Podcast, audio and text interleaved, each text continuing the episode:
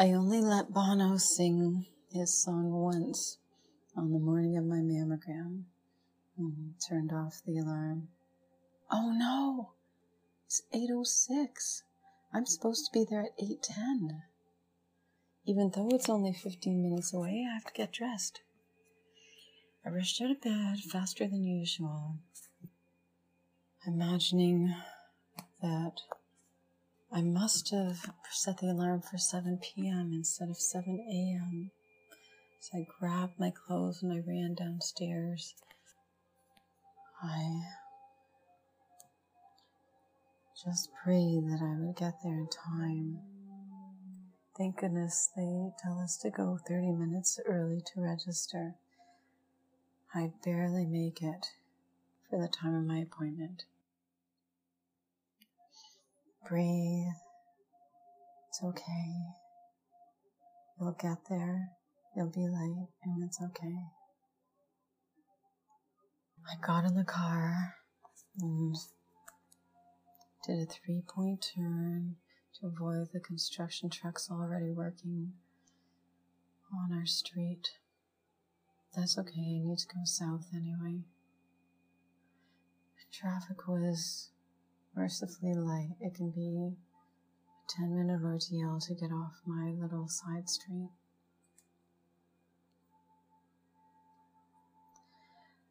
I asked Siri to phone the hospital as I drove down. Is it allowed to park on the street before 10? It took me three calls to find the right information, but by then I was at the hospital. I asked a resident who was on the sidewalk if he knew what the regulations were. We looked at the confusing signs. One hour parking from 10 a.m. to 6 p.m., but what do you do before 10 a.m.? We looked at the other sign. I'd been looking behind my shoulder at them all the way down the side street. No parking from midnight to 7 a.m., they all said, leaving that three hour mysterious gap. But this one said, no parking from midnight to 10 a.m. Mystery solved, I said. I proceeded to the underground. When I got into the room, the technician said, Let me know how much you can tolerate. She pushed and prodded and squeezed me to get a perfect image. Okay, hold still. I heard some beeps, the pressure released, my shoulders released. Okay, let's do a side view. She pushed and prodded again. Is that about as much you can take? Yes.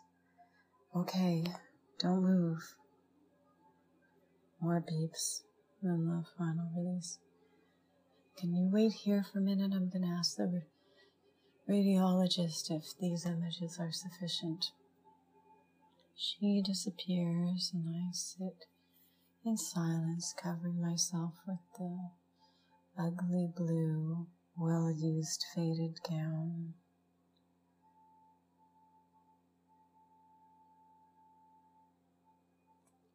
In a moment, she comes back.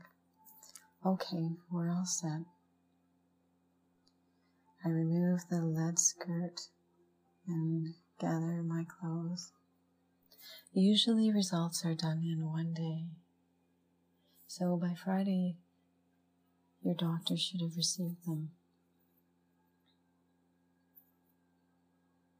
One day, oh, how I pray it's today. I really want to know what these images say.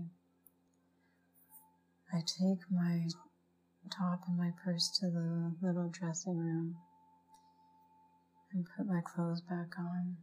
I'm seeing my own doctor by one. Is it possible she'll get the results by then? I stop back in the technician's office to check. I have a doctor appointment at one, I said. have her call the hospital. Hopefully, I'll have results for her. He can tell her. Thank you, I said as I traced the painted blue steps on the floor backwards to find my way back to the elevator. I'm in a dingy, dull, depressing basement, which mirrors the heaviness in my heart.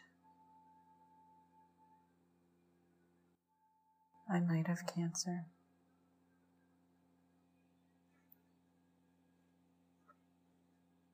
The hospital is just south of Toronto's biggest park. I leave the window down a few extra minutes after putting in my parking card to check the temperature. It's about 13 degrees. I have a fleece, but it's uncomfortably cold. Praying in the park won't be my transition back to work today.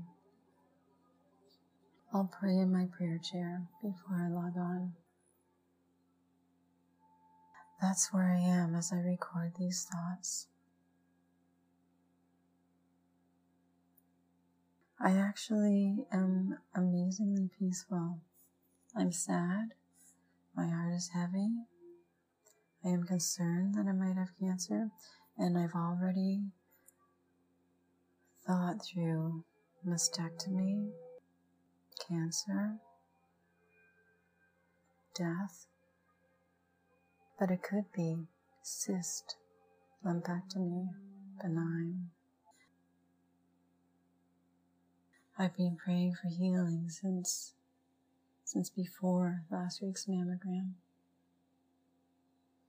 Looks like the technician saw the spot she was expecting on the slides today, though. My morning prayers are praise. I found myself always asking, asking, asking for things, usually for me, or for my family, or for my ministry, or for my work and not listening to God, seeking how to serve Him, or praising God. So I made a commitment to do morning prayers that were solely praise for 15 minutes with communion. I was faithful through Lent, but less faithful since. Today, I prepared my communion and went upstairs. You are perfect in all of your ways. You are perfect in all of your ways. You are perfect in all of your ways. You are. I sang. Beautiful is your name has been in my head as I lie down, as I rise up. No matter what happens to me, I know God is with me.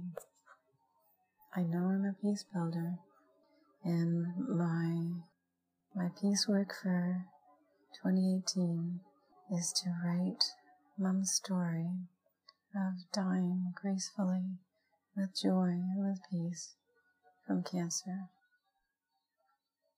My new and unexpected project might be logging my own battle with cancer, or at least the scare up until the diagnosis. Oh, Jesus, if that cup can pass from me, please take it from me. If I must drink it, may redeem it by turning it into a testimony for you that our lives and our death are in your hands. That you are good even if life circumstances aren't good. That we can find peace that passes understanding in circumstances, fear, even cancer, even death.